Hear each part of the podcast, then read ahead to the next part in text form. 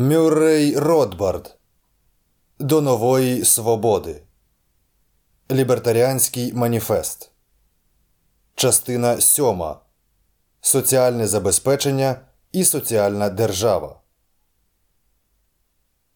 Причини кризи соціального забезпечення. Майже всі, незалежно від ідеології, погоджуються, що з американською системою соціального забезпечення, яка так стрімко розширюється, що виходить із під контролю, щось сильно не так. Вона дає змогу дедалі більшій кількості людей не працювати, а жити коштом того, що виробляє решта суспільства. Ось кілька цифр і порівнянь, які дадуть змогу уявити масштаб цієї гострої проблеми.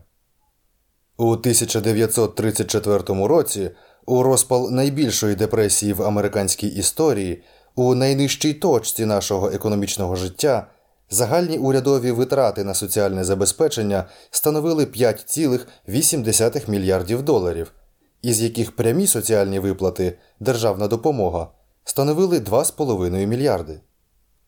У 76-му році, після чотирьох десятиліть найбільшого економічного піднесення в американській історії, у той час, коли ми досягли найвищого рівня життя у світовій історії із відносно низьким рівнем безробіття, урядові витрати на соціальне забезпечення досягли 331,4 мільярдів доларів, із яких прямі соціальні виплати становлять 48,9 мільярди.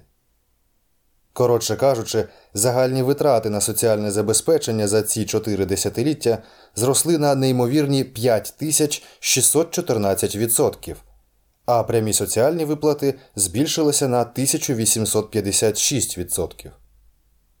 Або, іншими словами, загальні витрати на соціальне забезпечення за цей період із 1934 по 76 роки зростали в середньому на 133% щороку а прямі соціальні виплати щорічно збільшувалися на 44%. Якщо ми детальніше подивимося на прямі соціальні виплати, то знайдемо, що із 34 по 50 роки вони залишалися на одному рівні, а потім злетіли у стратосферу одночасно із економічним піднесенням після Другої світової війни. Із 50 по 76 роки соціальне забезпечення зростало в середньому на 84% на рік. Частково це величезне збільшення можна пояснити інфляцією, яка розмила цінність і купівельну спроможність долара.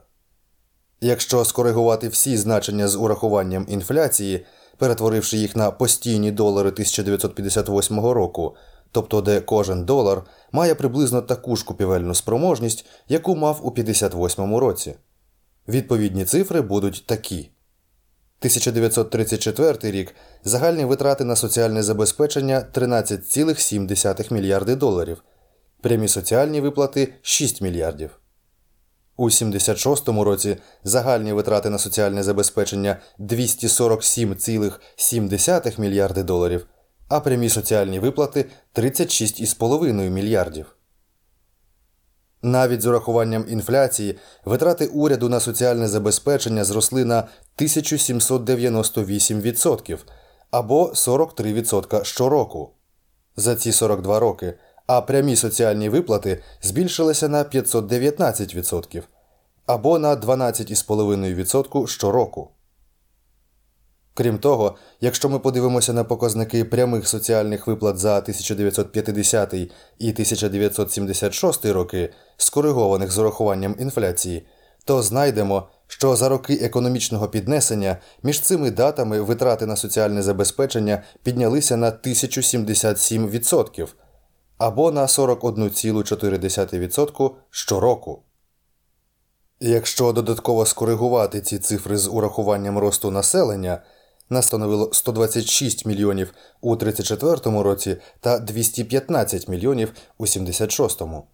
То ми все одно отримаємо майже десятиразове збільшення загальних витрат на соціальне забезпечення. Із 108 до 1152 доларів на душу населення у сталих доларах 58-го року, та більш ніж потроєння прямої державної допомоги із 47 доларів на душу населення у 1934 році до 170 доларів у 76-му. І ще кілька порівнянь. Із 55 по 76 роки Великого процвітання загальна кількість отримувачів соціального забезпечення зросла в п'ятеро із 2,2 до 11,2 мільйонів. Із 52 по 70 роки кількість дітей до 18 років збільшилася на 42%, але число отримувачів соціального забезпечення зросло на 400%. Із 60 по 71 роки загальне населення міста Нью-Йорку не змінилося, але кількість отримувачів соціального забезпечення збільшилася із 330 тисяч до 1 мільйона 200 тисяч. Очевидно, ми переживаємо кризу системи соціального забезпечення. Ця криза буде набагато більша, якщо внести до соціальних виплат усі види державної допомоги бідним. Федеральна допомога бідним майже потроїлася із 1960 по 69 роки, стрибнувши із 9,5 мільярди доларів до 27,7 мільярди доларів. Витрати на соціальне забезпечення на рівні штатів і муніципалітетів зросли із 3,3 мільярди доларів у 1935 році до 46 мільярди доларів. Це збільшення на 1300%. Загальні витрати на соціальне забезпечення у 69 році на рівні федерального уряду, штатів і муніципалітетів становили приголомшливі 73,7 мільярди доларів. Більшість людей уявляє собі стан, у якому перебувають отримувачі соціального забезпечення як якийсь зовнішній відносно них процес, майже стихійне лихо, як припливна хвиля чи виверження вулкану, що відбувається незалежно від волі отримувачів допомоги або всупереч їй. Зазвичай вважають, що окремі люди та цілі сім'ї стають отримувачами соціального забезпечення через бідність. Але, хоч би за яким критерієм визначати бідність, хоч би який рівень доходів вибрати, неможливо заперечувати, що кількість людей або сімей, що перебувають нижче від цієї межі бідності, із 1930-х років стабільно зменшується, а не навпаки. Отже, разюче зростання кількості отримувачів соціального забезпечення навряд чи можна пояснити ступенем бідності. Відповідь на цю загадку стає ясною, якщо зрозуміти, що кількість отримувачів соціального забезпечення, те, що в економіці називається позитивною функцією пропозиції, тобто коли стимули для переходу на соціальне забезпечення збільшуються, кількість його отримувачів зростає, і те ж саме відбувається, коли перешкоди для переходу на нього послаблюються. Як не дивно, ніхто не ставить під сумнів цю знахідку у будь-якому іншому напрямку економіки. Припустимо, наприклад, що хтось тут неважливо, уряд це чи пришелепкуватий мільярдер, пропонує платити додаткові 10 тисяч доларів кожному, хто піде працювати на взуттєву фабрику. Очевидно, кількість охочих працювати у взуттєвому бізнесі стрімко зросте. Те саме відбудеться, якщо послабляться перешкоди, наприклад, якщо уряд пообіцяє звільнити всіх працівників взуттєвої фабрики від сплати податку на прибуток. Якщо ми почнемо застосовувати до кількості отримувачів соціального забезпечення той самий аналіз, що і до інших галузей економічного життя, відповідь на загадку стане кришталево ясною. Які ж є важливі стимули та перешкоди для переходу на соціальне забезпечення та як вони змінювалися із часом? Очевидно, що надзвичайно важливий фактор це співвідношення між доходом, який можна отримувати на соціальному забезпеченні, і доходом, який можна отримувати від продуктивної праці.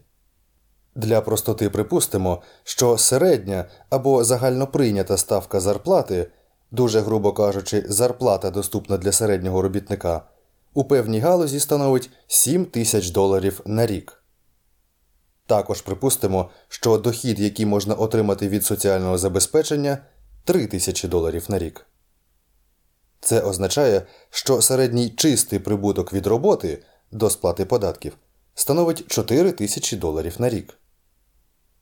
Тепер припустимо, що соціальні виплати збільшуються до 5 тисяч доларів, або ж середня зарплата зменшується до 5 тисяч доларів. Різниця або чистий прибуток від роботи тепер зменшується вдвічі із 4 тисяч до 2 тисяч доларів на рік.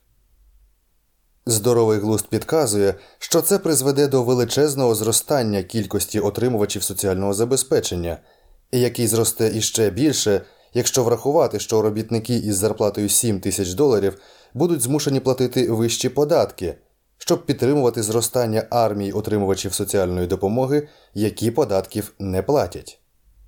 Тоді можна очікувати, що якщо, як це і сталося насправді, рівні соціальних виплат зростатимуть швидше, аніж середні зарплати, дедалі більша кількість людей буде додаватися до переліків отримувачів соціального забезпечення. Цей ефект буде іще вищий, якщо ми врахуємо, що, звісно, не всі отримують середню зарплату. На соціальне забезпечення переходитимуть маргінальні робітники, які заробляють нижче від середнього. У нашому прикладі, якщо соціальні виплати зростуть до 5 тисяч доларів на рік, що трапиться із робітниками, які заробляють 4, 5 або навіть 6 тисяч доларів? Робітник, який заробляє 5 тисяч доларів на рік, чия зарплата раніше була на 2 тисячі доларів вища, ніж у отримувача соціального забезпечення, тепер бачить, що ця різниця зменшилася до нуля, і він заробляє не більше, а навіть менше після сплати податків, аніж отримувач соціального забезпечення, неробство якого підтримує держава.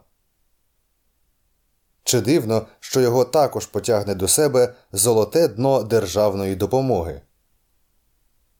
Зокрема, за період із 52 по 70 роки, коли кількість отримувачів соціального забезпечення зросла в п'ятеро із 2 до 10 мільйонів, середній місячний дохід сім'ї на соціальному забезпеченні більш ніж подвоївся із 82 до 187 доларів, тобто зріс майже на 130% за той час, коли споживацькі ціни збільшилися тільки на 50%. Крім того, у 1968 році комісія громадського контролю бюджету міста Нью-Йорк порівняла 10 штатів, у яких кількість отримувачів соціального забезпечення зростала найшвидше, із 10 штатами із найменшою швидкістю зростання. Комісія виявила, що середня місячна соціальна виплата у 10 штатах із найшвидшим зростанням удвічі перевищувала аналогічний показник у 10 найповільніших штатах. У першій групі штатів середня виплата становила 177 доларів, а в другій лише 88. Інший приклад впливу високих соціальних виплат та їх відношення до зарплат зайнятих громадян був процитований у розслідуванні комісією Маккона заворушень у Вотці в 1965 році. Комісія виявила, що робота за мінімальну зарплату давала приблизно 220 доларів на місяць, із яких треба було ще покривати пов'язані із роботою витрати на одяг та транспорт. На противагу, сім'я на соціальному забезпеченні у цьому регіоні отримувала в середньому від 177 до 238 доларів на місяць, із яких не віднімалося ніяких пов'язаних із роботою витрат. Інший потужний фактор роздування кількості отримувачів соціального забезпечення є поступове зникнення різних перешкод на шляху до переходу на соціальне забезпечення.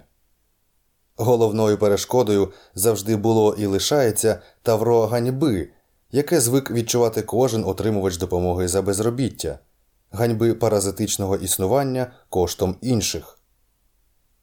Це тавро зникає завдяки поширенню цінностей сучасного лібералізму, ба більше державні органи та соціальні працівники самі розкочують червону килимову доріжку та запрошують і навіть спонукають людей якомога швидше вливатися в лави отримувачів соціального забезпечення.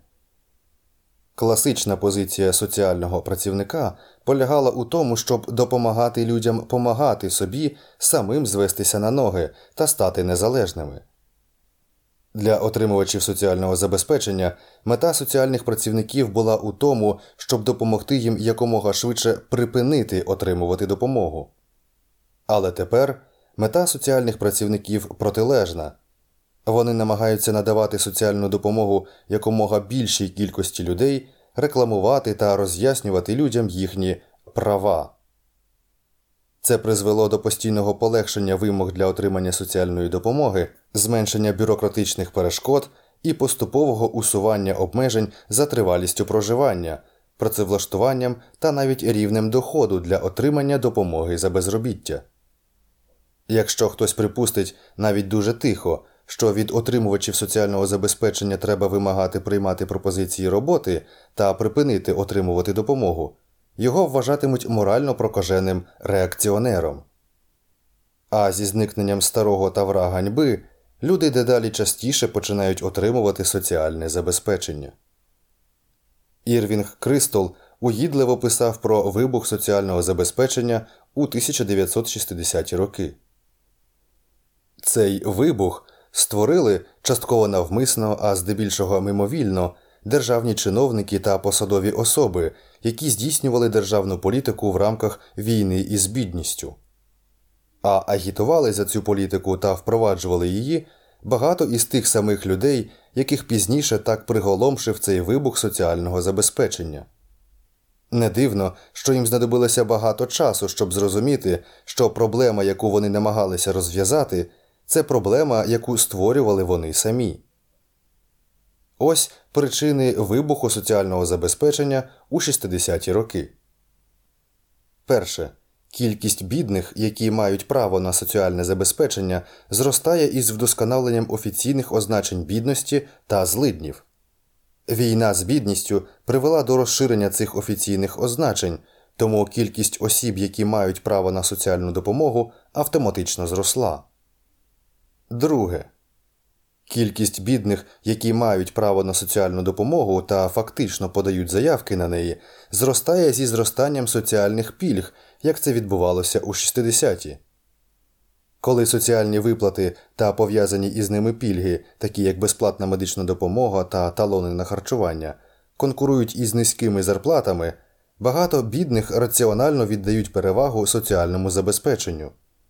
Сьогодні у Нью-Йорку, як і в багатьох інших великих містах, соціальні виплати і пільги вищі за мінімальну заробітну плату. Третє. Небажання людей, які дійсно мають право на соціальне забезпечення, подавати заявку на нього, зумовлене гордістю, незнанням або страхом, буде зменшуватися, якщо проводити організовану кампанію за приєднання людей до системи соціального забезпечення. Таку кампанію успішно запустили у 1960-х роках а. Різні громадські організації, фінансовані управлінням із вивчення економічних можливостей, б. Рух боротьби за право отримувати соціальне забезпечення та С. Професія соціального працівника, якою тепер займаються випускники коледжів, що вважають своїм моральним обов'язком допомогти людям почати отримувати соціальне забезпечення, замість того, щоб, як було раніше, допомагати їм припинити його отримувати. Крім того, допомогли суди, що скасували різні юридичні перешкоди, наприклад, вимогу постійного проживання. Якимось чином той факт, що більше бідних отримує щедріше забезпечення, не робить нашу країну кращим місцем для життя, навіть для бідних, які отримують допомогу, бо їхнє становище не виглядає помітно кращим проти того, коли вони були бідними та не отримували її. Здається, щось пішло не так. Ліберальна та спочутлива соціальна політика спричинила непередбачувані та хибні наслідки. Раніше соціальні працівники надихалися зовсім інакшими лібертаріанськими ідеями. Існувало два основні принципи а. Всі виплати в рамках соціальної допомоги повинні бути добровільними та вестися приватними організаціями, а не коштом примусових стягнень із платників податків. Та Б. Метою соціального забезпечення мала бути допомога отримувачеві якомога швидше стати незалежним і продуктивним. Звісно, врешті Б випливає із А бо жодна приватна організація не має змоги користуватися фактично безмежними ресурсами, які можна стягнути із багатостраждального платника податків. Через те, що приватні кошти для допомоги суворо обмежені, не може існувати ідея права на соціальну допомогу, як право необмежено та постійно претендувати на продукцію інших. Внаслідок тієї ж обмеженості коштів соціальні працівники також розуміли, що допомоги не вистачить на симулянтів, шахраїв та людей, що відмовляються працювати. Звідси виникла концепція розрізнення між бідними достойними та недостойними допомоги. Наприклад, англійська агенція 19 століття, що виступала за невтручання держави в економіку, товариство благодійних організацій, вважала недостойними тих, хто не потребував допомоги, самозванців та людей, чий стан спричинений непередбачливістю та марнотратністю, і немає надії, що вони можуть стати незалежними від благодійної допомоги у майбутньому. Хоча класичний англійський лібералізм загалом допускав урядову соціальну допомогу за законом про бідних, він наполягав на необхідності потужних гальмівних механізмів, суворих правил, що регулювали, хто саме мав право отримувати допомогу, та достатньо неприємних умов у робочих домах, щоб забезпечити, що допомога в них буде не приваблювати людей, а відлякувати їх. Стримати зловживання системою допомоги із боку недостойних бідняків, які самі винні у своїй долі, можна було лише зробивши її якомога неприємнішою для заявників, тобто вимагаючи від них працювати або жити у робочому домі. Хоча суворі стримувальні засоби набагато кращі за відкриту гостинність і проповіді про, начебто як права отримувачів допомоги, лібертаріанці закликають повністю скасувати державну допомогу та покладатися лише на приватну благодійність, яка в потребі буде допомагати достойним біднякам якомога швидше стати незалежними. Зрештою, у США до Великої депресії 1930-х років майже або зовсім не було державної системи соціального забезпечення. А втім, попри набагато нижчий загальний рівень життя, на вулицях не було масового голодування. Дуже успішну приватну програму соціальної допомоги сьогодні здійснює тримільйонна церква мормонів. Ці дивовижні люди, які потерпали від бідності та переслідувань, емігрували до Юти та сусідніх штатів у 19 столітті та завдяки ощадливості і важкій праці піднялися до загального рівня багатства та процвітання. Дуже мало мормонів отримують соціальне забезпечення. Їх учать бути незалежними, покладатися на самих себе і уникати державної допомоги. Мормони ревні віряни і тому успішно засвоїли ці прекрасні цінності.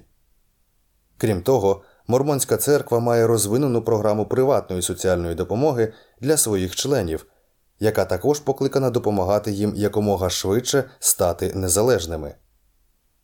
Зверніть увагу, наприклад, на такі принципи програми соціальної допомоги Мормонської церкви. Із моменту заснування у 1830 році церква заохочує своїх вірян здобувати та підтримувати свою економічну незалежність, заохочує ощадливість та сприяє заснуванню підприємств, що створюють робочі місця. Вона завжди готова допомогти нужденним парафіянам. У 1936 році Мормонська церква створила церковну програму соціальної допомоги, систему, яка покінчить із прокляттям неробства, покладе кінець вадам, пов'язаним із благодійними подачками, та знову укріпить самостійність, працьовитість, ощадливість і почуття власної гідності серед людей. Мета церкви допомогти людям помагати собі самим. Труд має бути звеличений як чільний принцип у житті членів нашої церкви. Від соціальних працівників Мормонська церква вимагає діяти відповідним чином.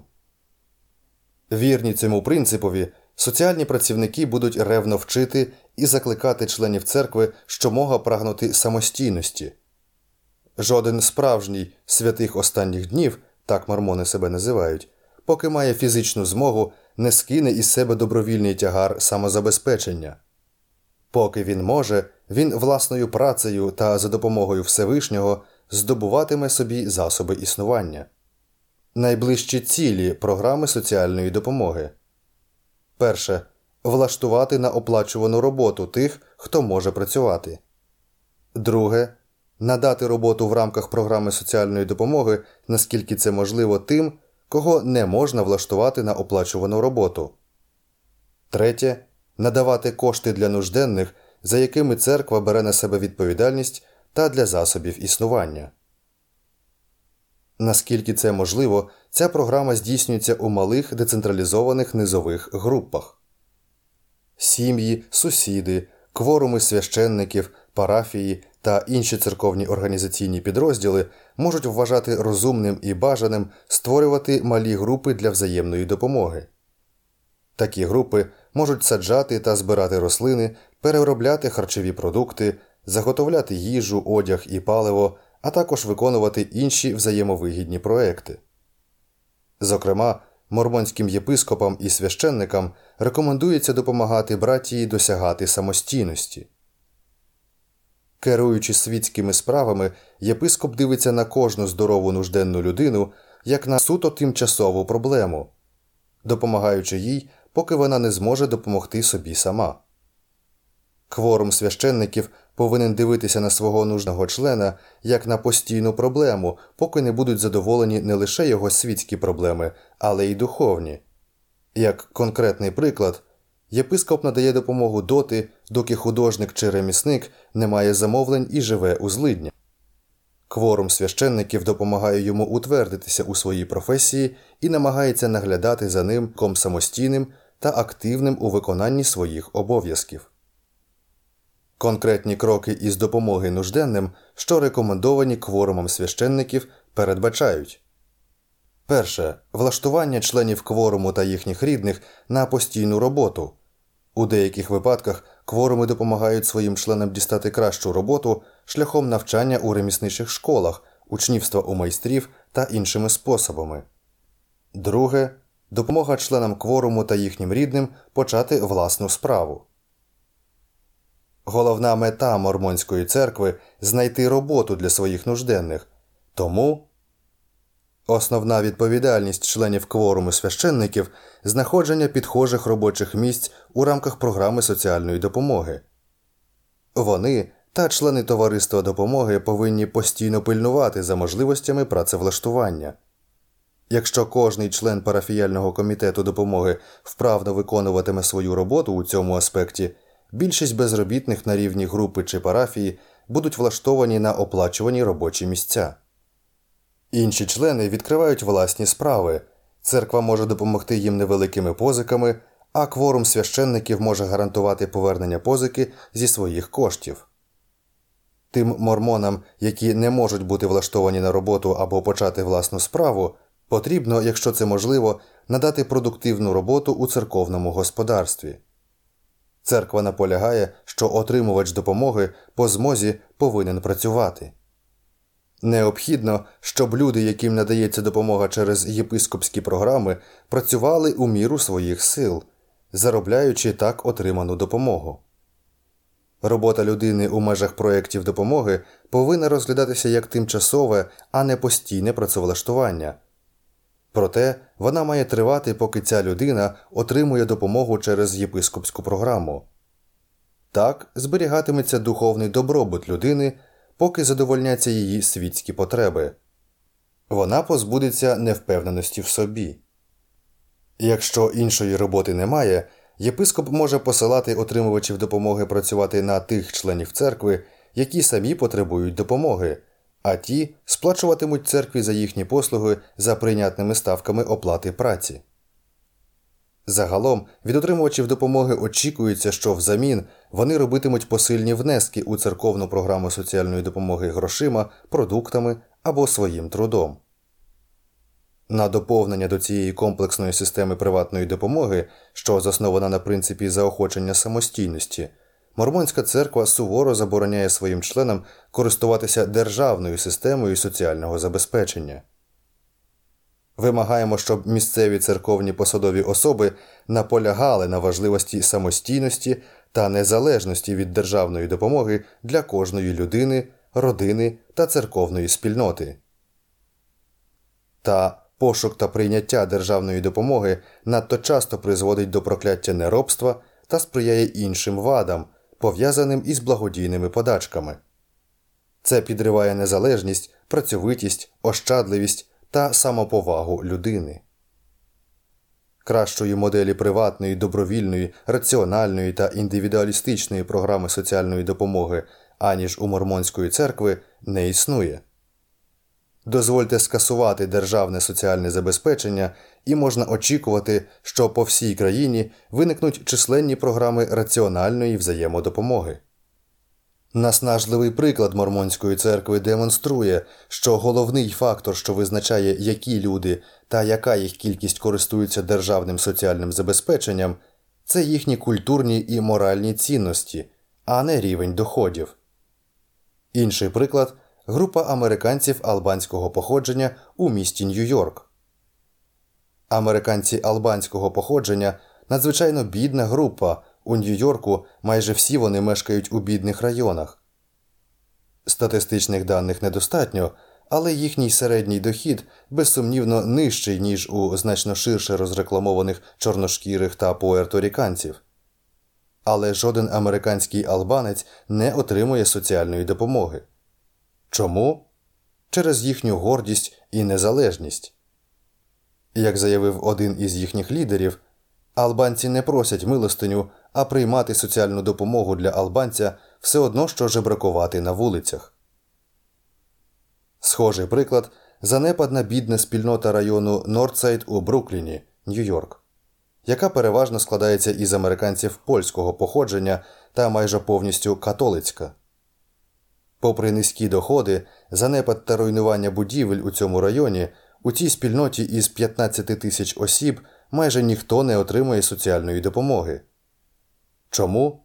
Рудольф Стобєрський, президент Ради розвитку спільноти Нордсайду, дав відповідь вони вважають соціальне забезпечення образою. На додачу до впливу релігійних та етнічних особливостей на цінності професор Бенфілд у своїй блискучій книжці Град Небожий продемонстрував важливість того, що він називав культурою вищого класу чи нижчого класу, та її впливу на цінності членів цих класів. Для Бенфілда клас безпосередньо не пов'язаний із рівнем доходу чи суспільним становищем, але його ідея багато у чому перекриває ці звичайні визначення. У центрі його означення класу різне ставлення до теперішнього і майбутнього.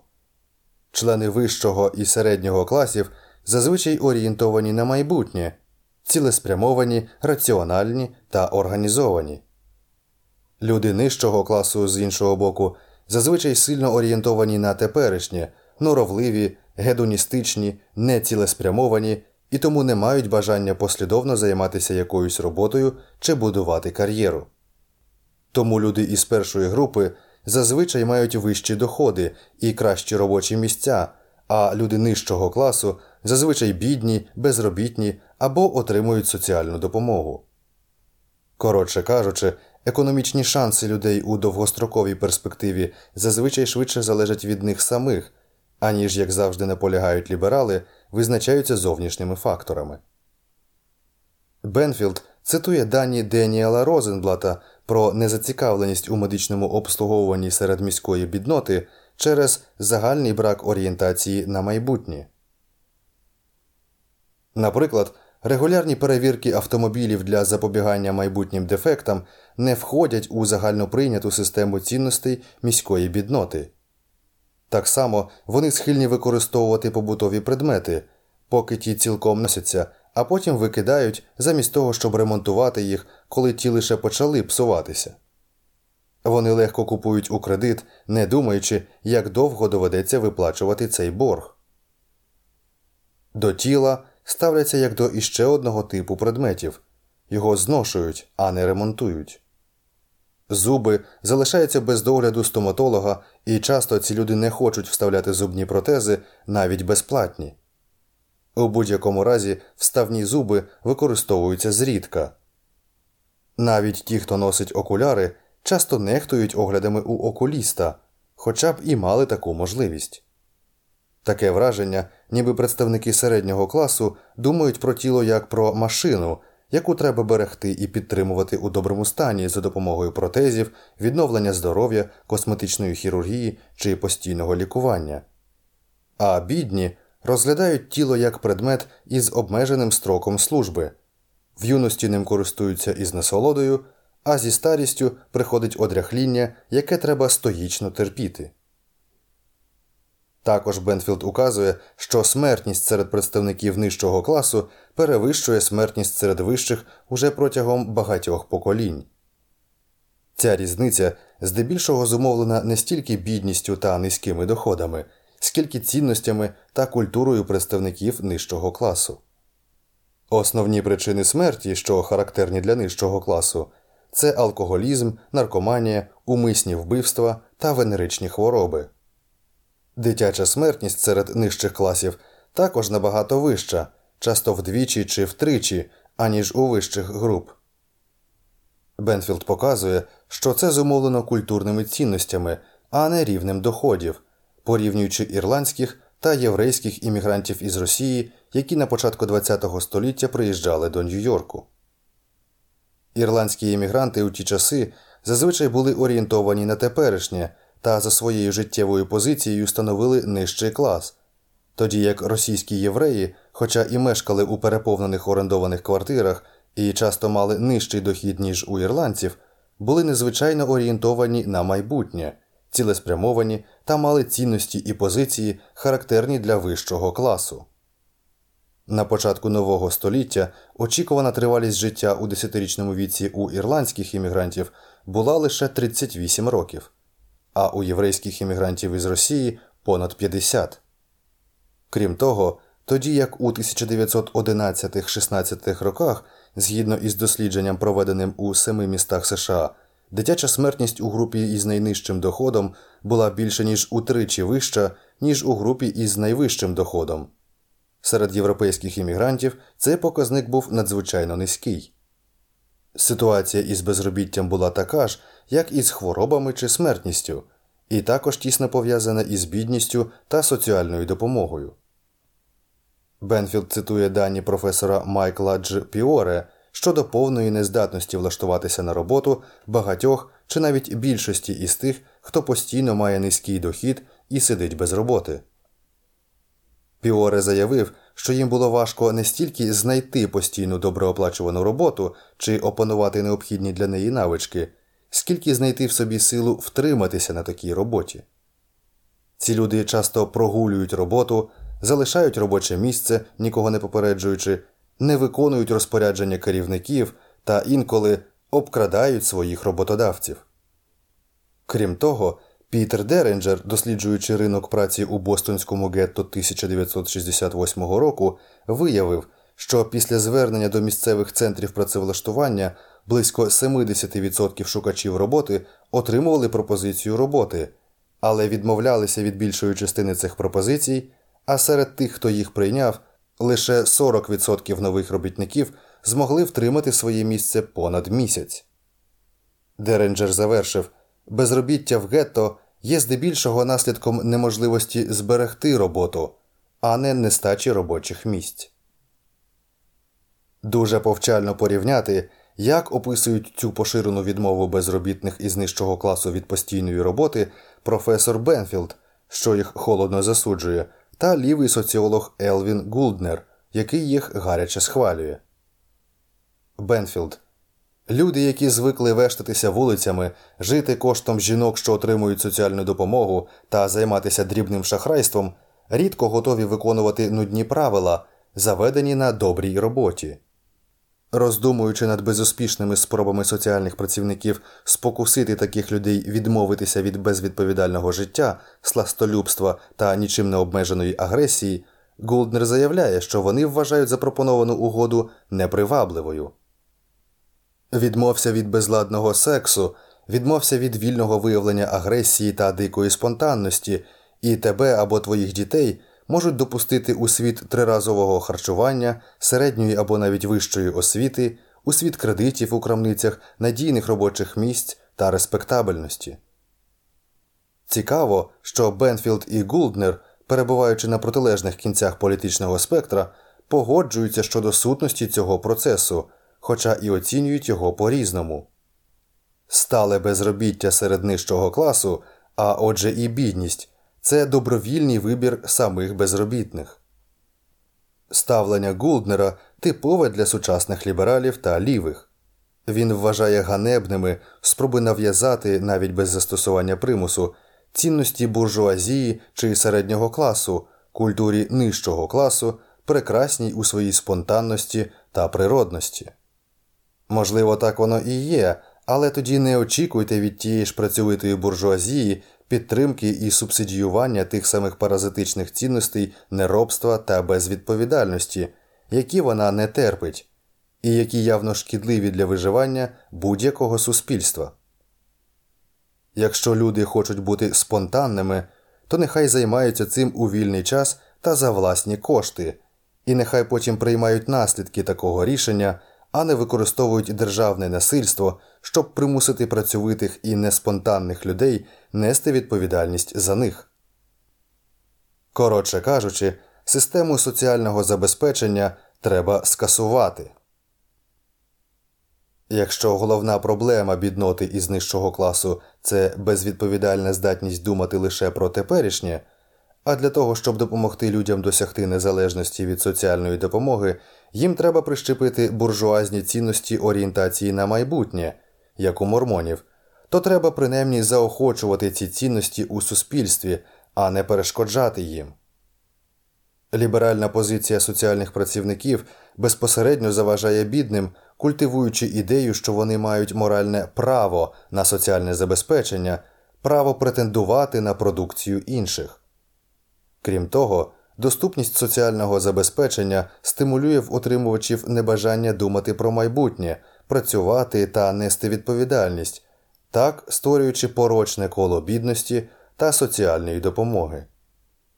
Як каже про це Бенфілд, мабуть, немає кращого способу змусити людей не думати про майбутнє, аніж надати всім щедру соціальну допомогу. Загалом, у своїх нападах на систему соціального забезпечення консерватори зосереджуються на етичних і моральних вадах примусового стягнення грошей із платників податків для підтримки незайнятих, а ліві критики підкреслюють моральне розкладання отримувачів допомоги через їхню залежність від щедрості держави та її бюрократів. Фактично, обидва ці критичні підходи справедливі і не суперечать один одному.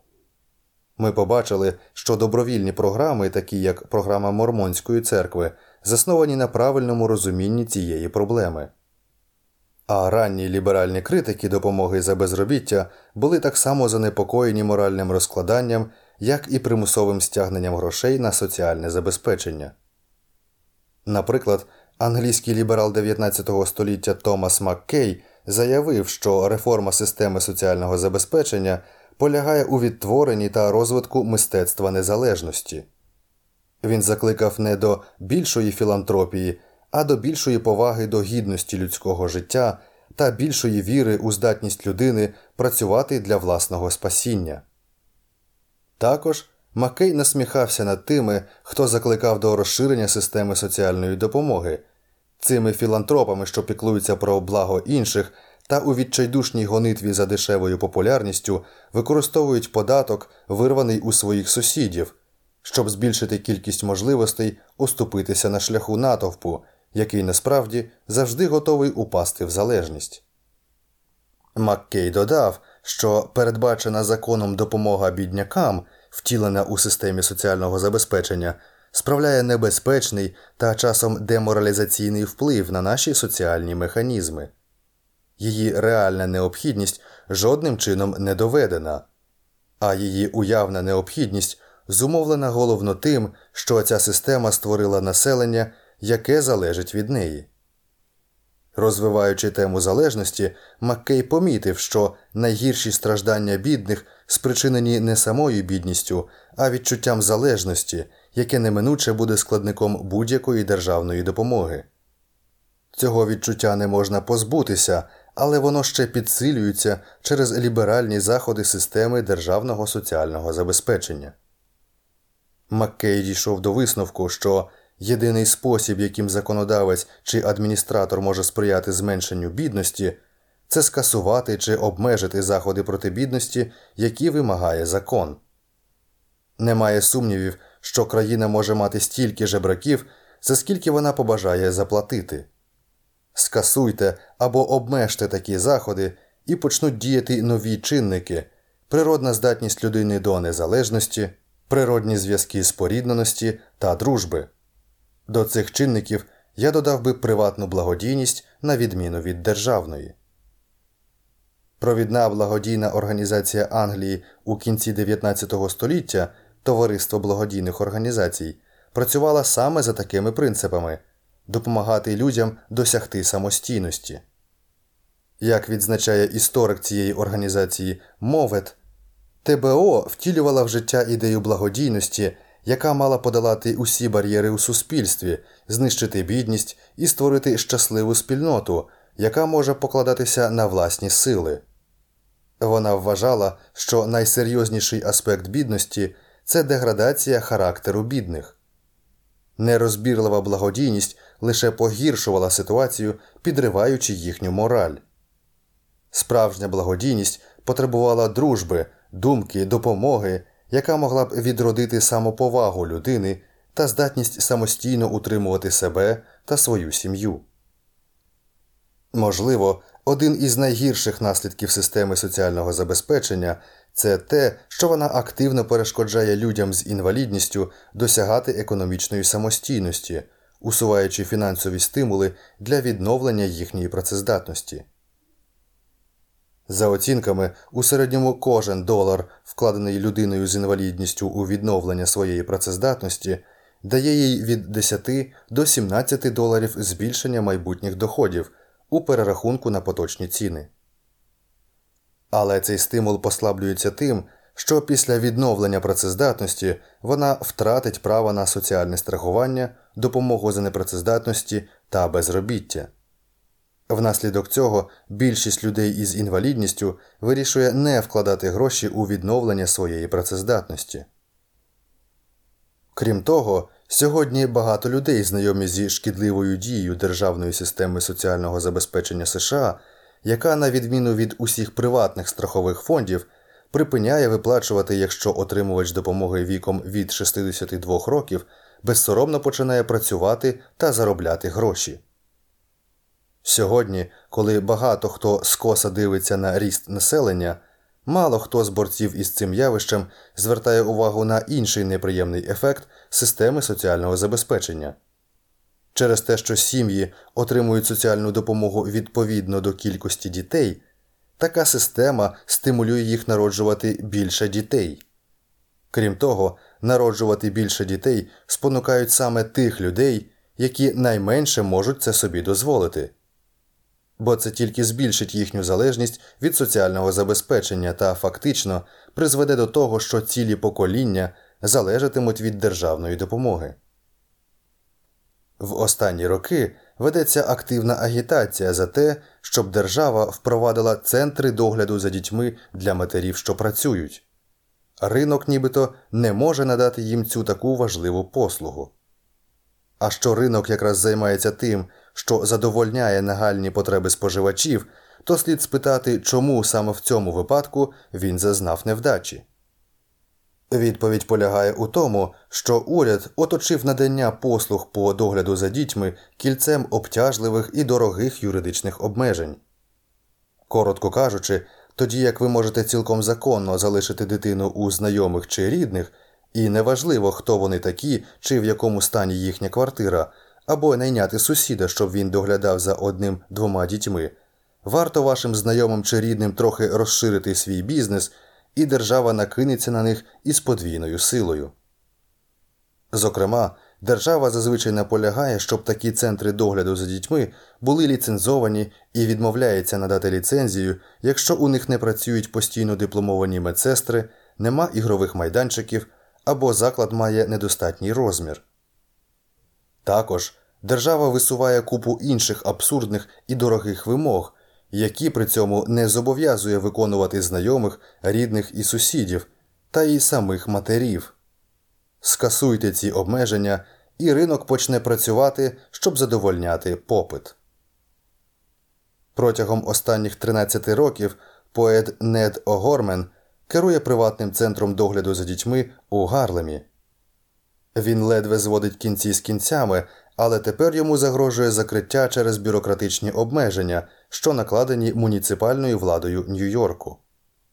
Хоча влада визнає відданість справі і ефективність центру Огормена, вона загрожує йому штрафами та, зрештою, примусовим закриттям, якщо у центрі не буде присутній соціальний працівник із державним сертифікатом завжди, коли там перебуває 5 чи більше дітей.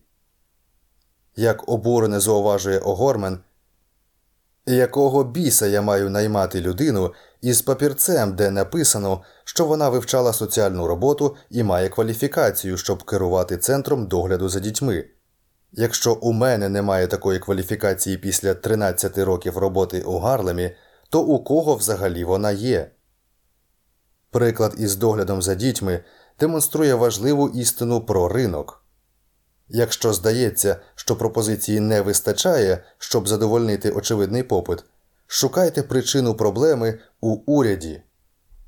Дайте ринкові вільно працювати, і нестачі центрів догляду за дітьми не буде, так само як немає нестачі мотелів, пральних машин, телевізорів чи інших необхідних у повсякденному житті речей.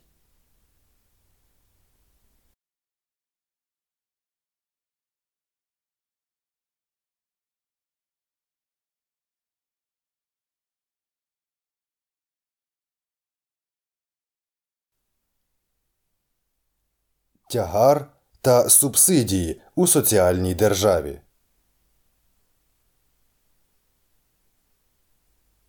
Чи дійсно допомагає бідним нинішня соціальна держава?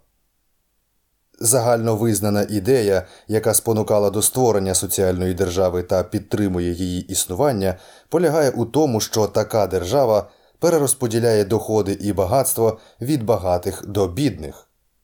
Система прогресивного оподаткування збирає гроші з багатих, а численні соціальні та інші служби розподіляють ці гроші серед бідних. Але навіть ліберали, ці великі прихильники та спільники соціальної держави, починають розуміти, що ця ідея в усіх своїх аспектах лише приємна казочка. Урядові контракти, зокрема військові, перекачують зібрані у вигляді податків кошти у кишені привілейованих корпорацій та добре оплачуваних промислових робітників. Закони про мінімальну зарплату, на жаль, призводять до безробіття, зокрема серед найбідніших і найменш кваліфікованих або найменш освічених робітників. А на півдні серед чорношкірих підлітків у гетто та серед робітників, що не мають професійного підготування. Причина у тому, що мінімальна зарплата не гарантує працевлаштування жодному робітникові. Це лише законодавча заборона платити за роботу менше від мінімальної ставки, тому вона обов'язково призводить до безробіття. Економісти продемонстрували, що підняття мінімальної зарплати на федеральному рівні призвело до широковідомого розриву між рівнем працевлаштування чорношкірих і білих підлітків, і до підняття рівня безробіття серед чорношкірих підлітків із приблизно 8% одразу після війни до 35% тепер. Ця цифра набагато катастрофічніша, ніж величезний загальний рівень безробіття у 30-ті роки що становив 20-25%. Ми вже побачили, як державна система вищої освіти перерозподіляє доходи від бідних до багатих громадян. Безліч урядових ліцензійних обмежень, які охоплюють дедалі більше видів діяльності, не дають бідним і некваліфікованим робітникам влаштовуватися на ці робочі місця.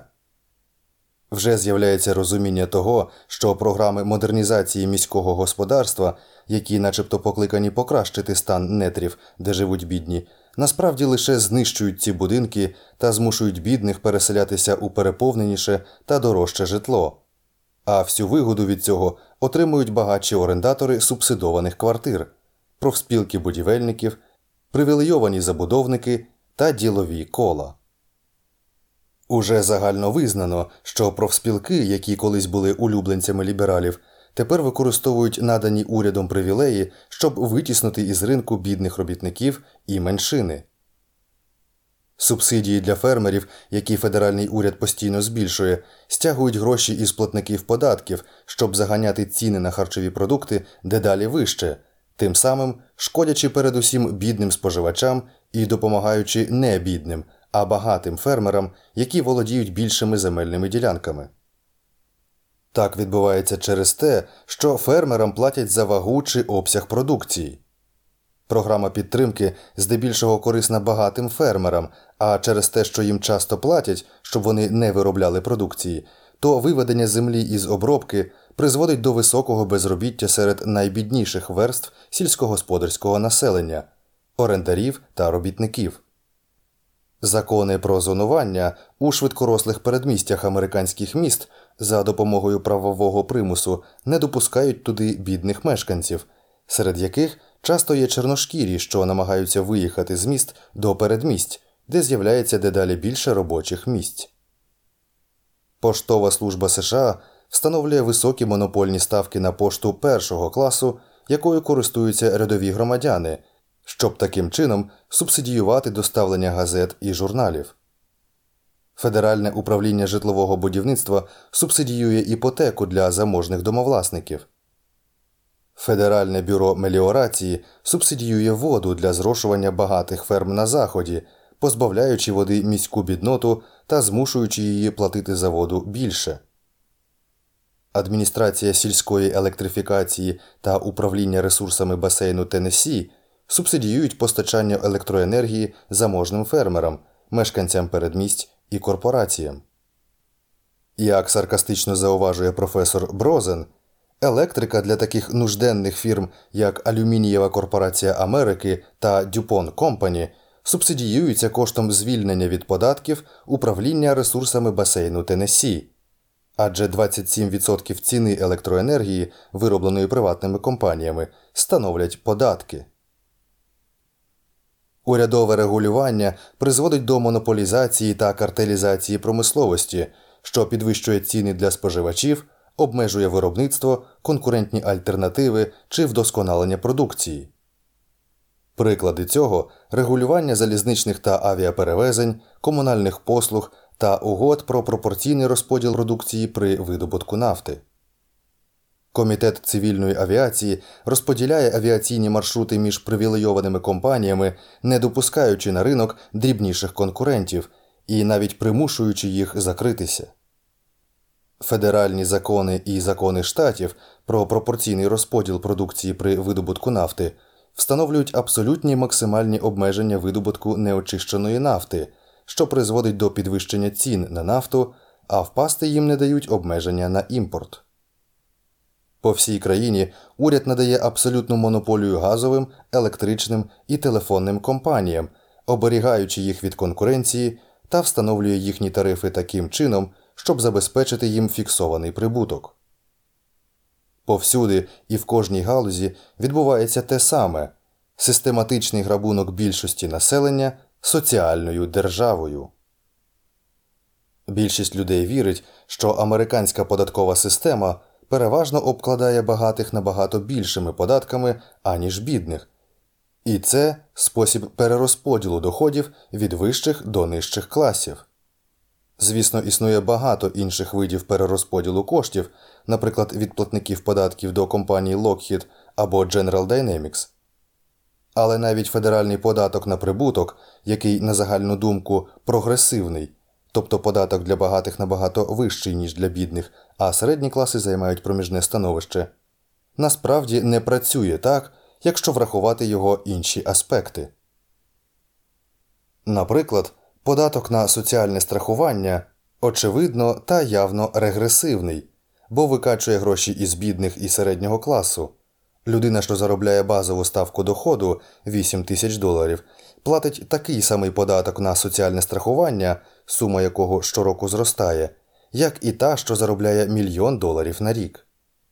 Податок на доходи від приросту капіталу, які здебільшого отримують багаті власники акцій та нерухомості, менше від податку на прибуток. Приватні трасти та фонди звільнені від податків.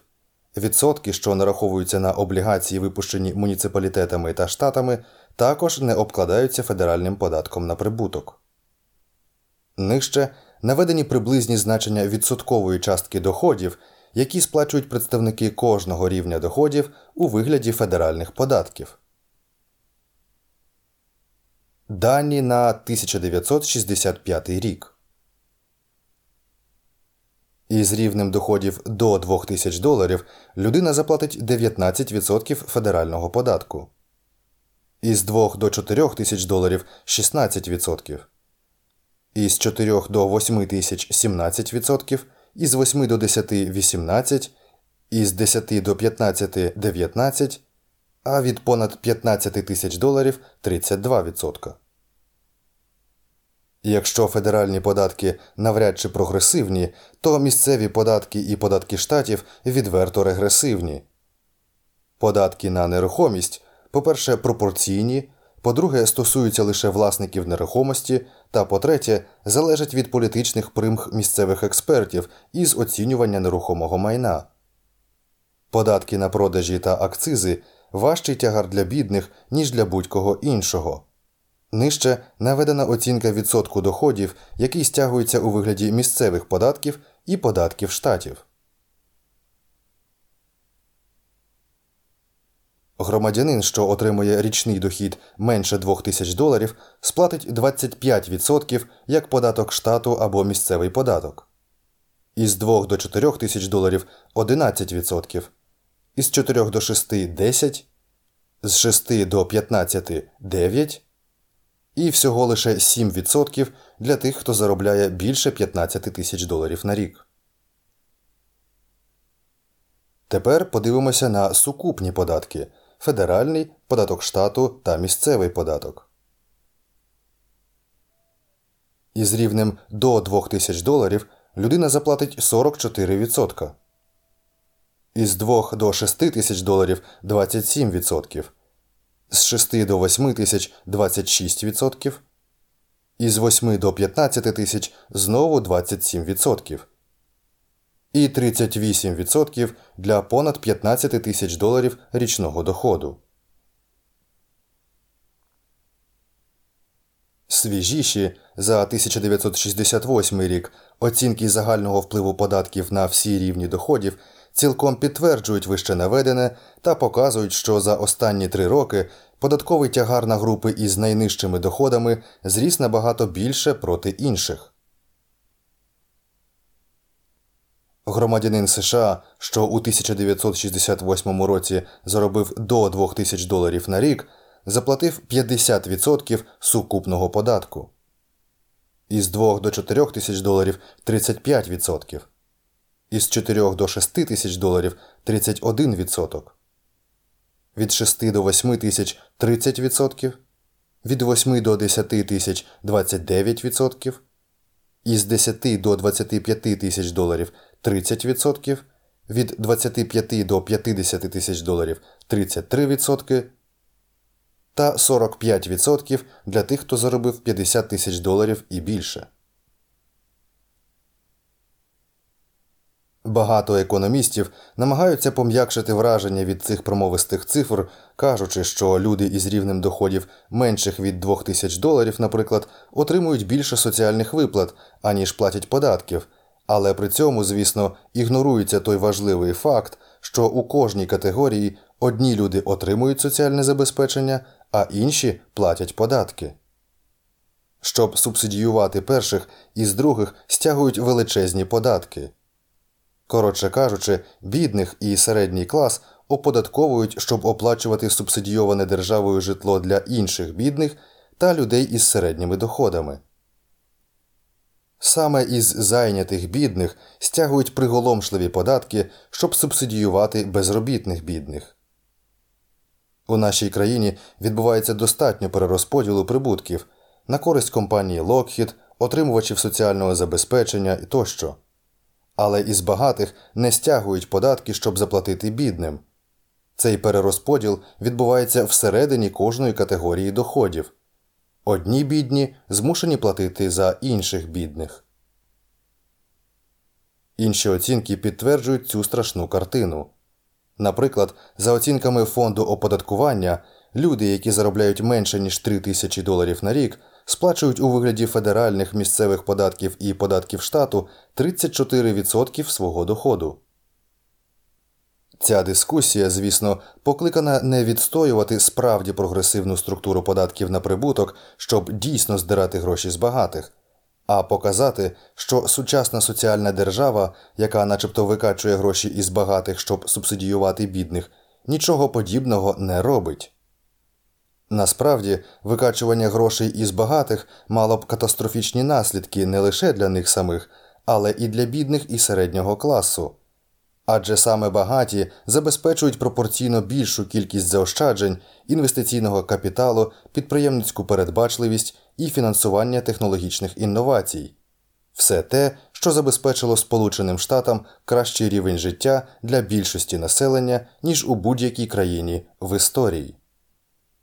Здирання грошей з багатих було б не лише глибоко аморальним, але й стало би покаранням саме за ті чесноти, ощадливість, ділову передбачливість і вкладання грошей, які забезпечили наш високий рівень життя. Це те ж саме, що зарізати курку, яка несе золоті яйця. Що може зробити уряд? Що ж може зробити уряд, щоб допомогти бідним? Єдина правильна відповідь на це питання лібертаріанська не заважати. Нехай уряд не заважає продуктивній енергії всіх верств населення багатих, середнього класу та бідних, і результатом стане грандіозне збільшення добробуту та рівня життя для всіх, а особливо для бідних яким начебто має допомагати так звана соціальна держава. Уряд може припинити заважати американському народові чотирма основними способами. По-перше, він може скасувати або принаймні різко зменшити рівень усіх податків, які стримують продуктивну енергію, заощадження, інвестиції та технічний прогрес.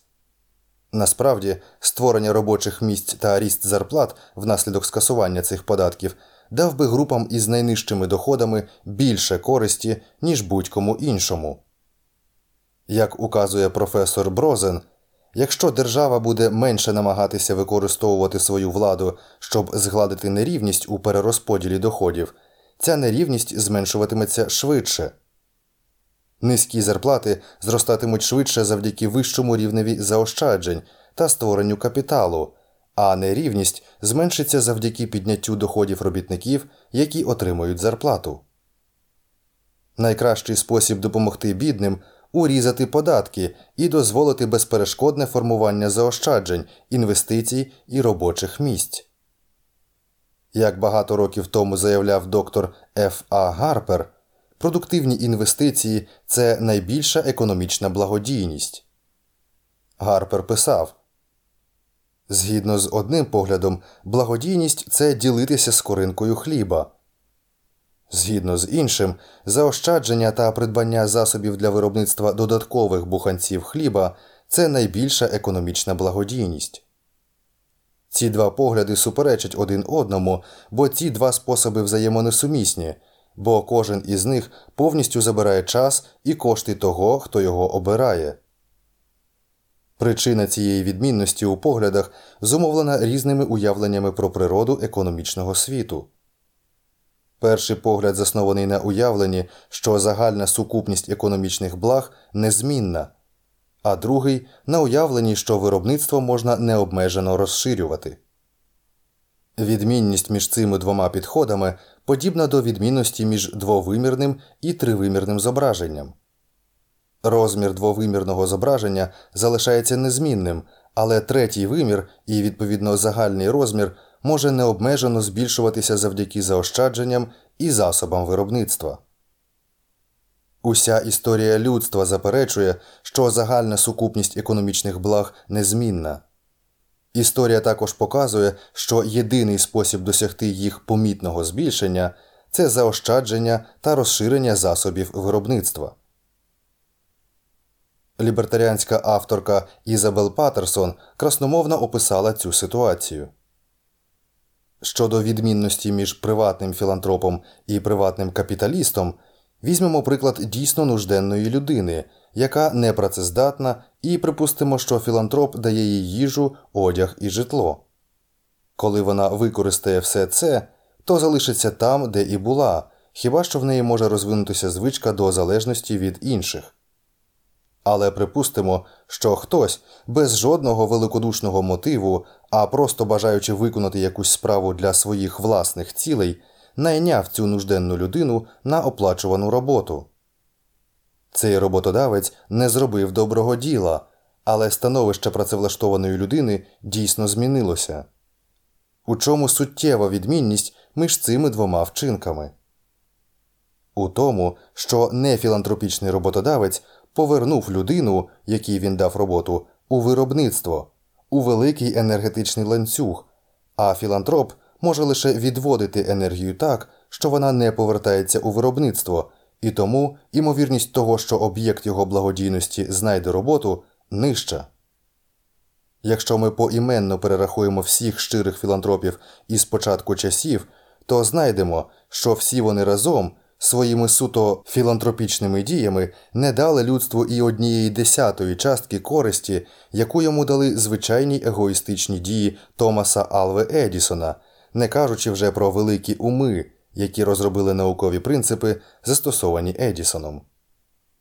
Численні мислителі, винахідники і організатори покращили комфорт, здоров'я та щастя інших людей, тому що це не було їхньою метою. По-друге, наслідком різкого зменшення або скасування податків повинно стати еквівалентне скорочення урядових витрат. Економічні ресурси, яких завжди не вистачає, більше не будуть спрямовуватися на марнотратні та непродуктивні цілі, такі як багатомільярдна космічна програма, будівництво цивільної архітектури, військово-промисловий комплекс чи щось подібне. Натомість ці ресурси будуть доступні для виробництва товарів і послуг, котрі потрібні більшості споживачів.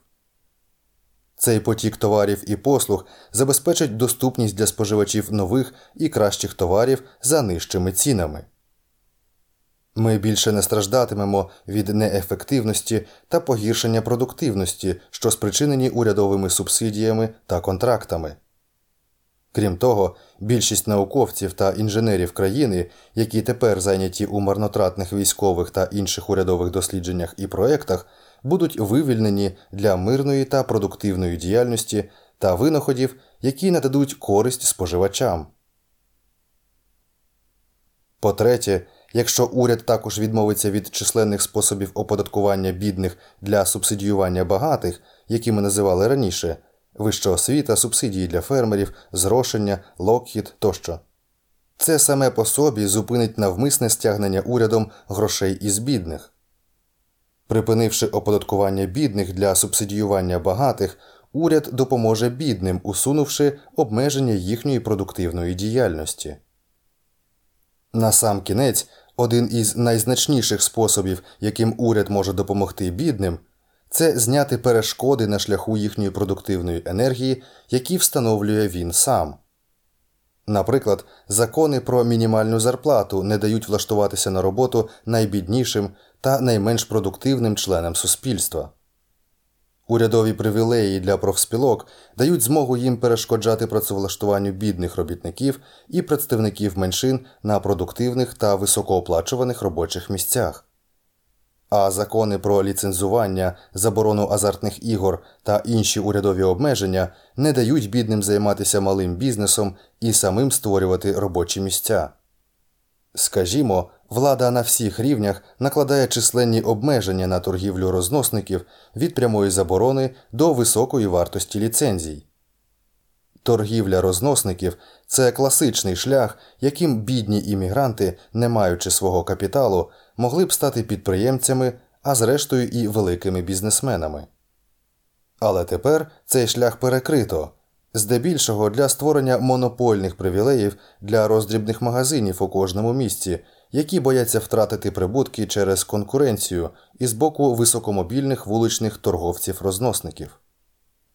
Типовий приклад того, як уряд перешкоджає продуктивній діяльності бідних, це випадок із нейрохірургом доктором Томасом Меттю, засновником організації самодопомоги чорношкірих Негро, яка випускає облігації, щоб фінансувати свою роботу. У середині 60-х років доктор Меттю, попри протидію міської влади Нью-Йорку, відкрив успішну лікарню для пацієнтів усіх рас у чорному районі Джемейка у Квінсі. Проте невдовзі він зрозумів, що транспортне сполучення у цьому районі у такому жахливому стані, що його було абсолютно недостатньо для пацієнтів та працівників лікарні. Через те, що автобусів не вистачало, доктор Меттю придбав кілька автобусів і організував у районі регулярне автобусне сполучення, яке було ефективним та успішним. Але проблема була у тому, що він не мав муніципальної ліцензії на керування автобусною лінією. Цей привілей зарезервований для неефективних, але захищених монополій. Винахідливий доктор Меттью дізнався, що міська влада заборонила брати платню за проїзд у неліцензованих автобусах та зробив свої автобусні перевезення безплатними, за винятком того, що охочі пасажири могли купити 25-центову облігацію компанії. Автобусна служба доктора Меттью була такою успішною, що він відкрив ще одну лінію у Гарлемі. Але в цей момент міська влада запанікувала та вжила крутих заходів. Вона подала у суд, який закрив обидві лінії за роботу без ліцензії. Через кілька років доктор Меттю та його колеги захопили невикористовуваний будинок у Гарлемі, який перебував у муніципальній власності. Міська влада Нью-Йорку це найбільший у місті власник нетрів бо володіє численними будинками, які закинуті через несплату високих податків на нерухомість і через це поступово руйнуються та не використовуються. У цьому будинку доктор Меттю влаштував дешеву лікарню, тоді як ціни на медичні послуги стрімко зростали, а місця в лікарнях не вистачало. Муніципалітетові, зрештою, вдалося закрити і цю лікарню за порушення пожежної безпеки. Знову і знову у різних галузях роль уряду полягає у придушенні економічної діяльності бідних.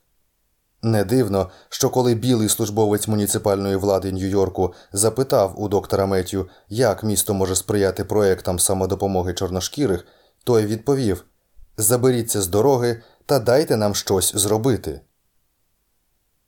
Інший випадок роботи уряду стався кілька років тому, коли федеральний уряд і міська влада Нью-Йорку гучно проголосили про намір відремонтувати групу із 37 будинків у Гарлемі.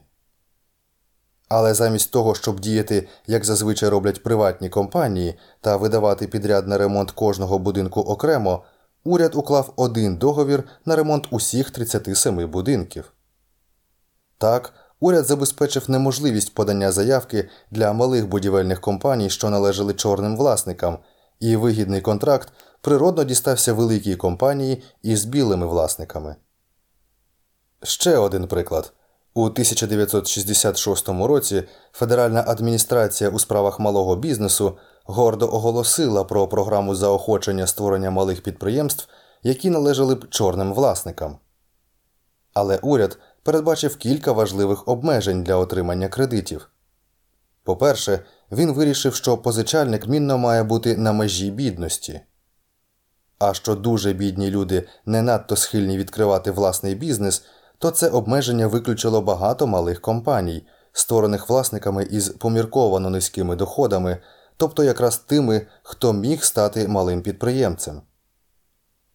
На додачу до цього Нью-Йоркська міська адміністрація у справах малого бізнесу встановила ще одне обмеження усі чорношкірі, охочі отримати такі кредити, повинні довести наявність у своїй спільноті справжньої потреби у заповненні помітної економічної пустоти, і то зробити це так, щоб переконати віддалених бюрократів, розташованих далеко від місця подій. Чудова оцінка того, чи допомагає чи шкодить уряд соціальної держави бідним та до якого ступеня, наведена у неопублікованому дослідженні Вашингтонського інституту досліджень політики. У ході цього дослідження порівнювалося, скільки грошей надходить від уряду федерального та окружного у бідний негритянський район Шоу Кардосо у місті Вашингтон, та скільки стягується із цього району урядом у вигляді податків. У 1967 фіскальному році населення Шоу Кардосо становило 84 тисячі, із яких 79 тисяч були чорношкірі а медіанний сімейний дохід був 5600 доларів на рік. Сукупний особистий прибуток мешканців району за той рік становив 126,5 мільйонів доларів. Сума урядових виплат мешканцям району від соціального забезпечення до приблизних витрат на державні школи у 67-му фіскальному році оцінювалася як 45,7 мільйонів доларів. Отже, субсидії становили майже 40% від загального доходу мешканців шоу Кардосо. Досить щедро, чи не так? Можливо, але при цьому загальна сума податків, яку вони сплатили, оцінюється як 50 мільйонів доларів. Тобто чистий витік коштів із цього бідного гетто становив 4,3 мільйони доларів. Чи можна все ще стверджувати, що скасування всієї масивної непродуктивної конструкції соціальної держави зашкодить бідним? Уряд може найкраще допомогти бідним і решті суспільства, припинивши заважати, скасувавши велетенську та шкідливу мережу податків, субсидій, неефективності та монопольних привілеїв. Як підсумував свій аналіз соціальної держави професор Брозен. Держава це зазвичай механізм забезпечення достатку небагатьох коштом багатьох. Ринок створює достаток для багатьох, і це мало коштує небагатьом. Держава не змінила своїх методів із часів давнього Риму, коли маси отримували хліб і видовища. Хоча тепер вона робить вигляд, що надає освіту та охорону здоров'я, а також безплатне молоко та виконавські види мистецтва. Вона досі є джерелом монопольних привілеїв і повноважень для небагатьох під прикриттям забезпечення добробуту для багатьох, добробуту, який був би набагато більшим, якби політики не експропріювали у людей засоби, щоб створити ілюзію, начебто вони піклуються про своїх виборців.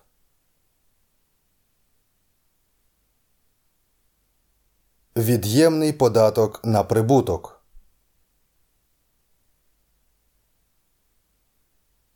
На жаль, остання тенденція до скасування системи соціального забезпечення, яку із незначними відмінностями підтримує широкий спектр прихильників від президента Ніксона та Мілтона Фрідмена справа до багатьох лівих діячів, спрямована не у напрямку свободи, а зовсім навпаки.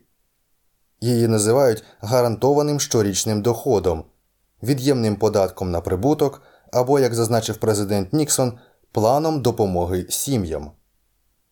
Поточна система неефективна, створює нерівність і страждає від бюрократичних перепон, а гарантований щорічний дохід, начебто, зробить допомогу за безробіття простою, ефективною і автоматичною. Податкове управління буде щороку платити родинам, які заробляють менше від певного базового рівня. Ця автоматична допомога, звісно, буде фінансуватися завдяки оподаткуванню зайнятих сімей, які заробляють більше від цієї базової суми. Очікується, що витрати на цю акуратну та просту схему становитимуть лише кілька мільярдів доларів на рік. Але тут є важлива хитрість ці витрати розраховуються, виходячи із припущення, що всі, і ті, хто отримує цю універсальну допомогу, і ті, чиїм коштом вона буде фінансуватися, працюватимуть далі тим же обсягом, що і раніше. Але це припущення викликає питання. Бо головна проблема гарантованого щорічного доходу полягає у надзвичайно негативному ефекті зниження стимулу до праці як для платників податків, так і для його отримувачів. Єдине, що рятує нинішню систему соціального забезпечення від повної катастрофи, саме бюрократичні обмеження та тавро ганьби пов'язане із отриманням соціальної допомоги. Отримуючи її, людина все ще відчуває у душі ганьбу хоча за останні роки вона послабилася, та має долати опір зазвичай неефективної, байдужої та заплутаної бюрократії.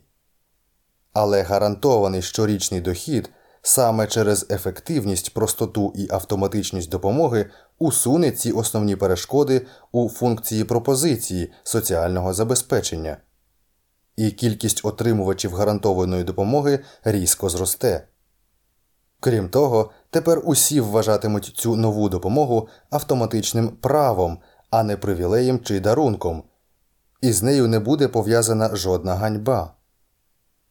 Припустимо, наприклад, що межею бідності буде оголошений дохід у 4 тисячі доларів на рік, і всі ті, хто заробляє менше, автоматично отримують різницю від дядечка Сема, заповнивши податкову декларацію. Ті, хто не заробляє нічого, отримають від уряду 4 тисячі доларів. Ті, хто заробляє 3 тисячі доларів, отримають 1000 доларів і так далі. Здається очевидним, що ніхто з тих, хто заробляє менше від 4 тисяч доларів на рік, не матиме жодної реальної причини продовжувати працювати. Навіщо такій людині працювати, коли її сусід отримує такий самий дохід, не працюючи? Коротше кажучи, чистий дохід від зайнятих дорівнюватиме нулеві, а всі зайняті, які заробляють менше від чарівних 4 тисяч доларів, кинуть роботу та юрбою повалять по законну допомогу. Але і це ще не все. Як щодо тих, хто заробляє 4 тисячі доларів або трохи чи навіть помірно більше від цієї межі. Людина із зарплатою 4500 доларів на рік скоро помітить, що її сусід нероба, який відмовляється працювати, отримує свої 4 тисячі доларів на рік від федерального уряду, а її власний чистий дохід від важкого 40-годинного робочого тижня становитиме лише 500 доларів на рік. То вона кине роботу та отримуватиме допомогу у вигляді від'ємного податку. Те саме, безсумнівно, буде справедливо для тих, хто заробляє 5 тисяч доларів на рік і так далі. Але це ще не кінець цього згубного процесу. Коли всі, хто заробляє менше від 4 тисяч доларів на рік і навіть помітно більше, кинуть роботу і перейдуть на соціальне забезпечення, сукупні соціальні виплати надзвичайно зростуть, і фінансувати їх можна буде лише через збільшення податків із людей із вищими доходами, які продовжуватимуть працювати. Але тоді їхні чисті доходи після податків різко впадуть, аж поки багато із цих людей також кине роботу та почне отримувати соціальне забезпечення. Подивимося на людину, яка заробляє 6 тисяч доларів на рік.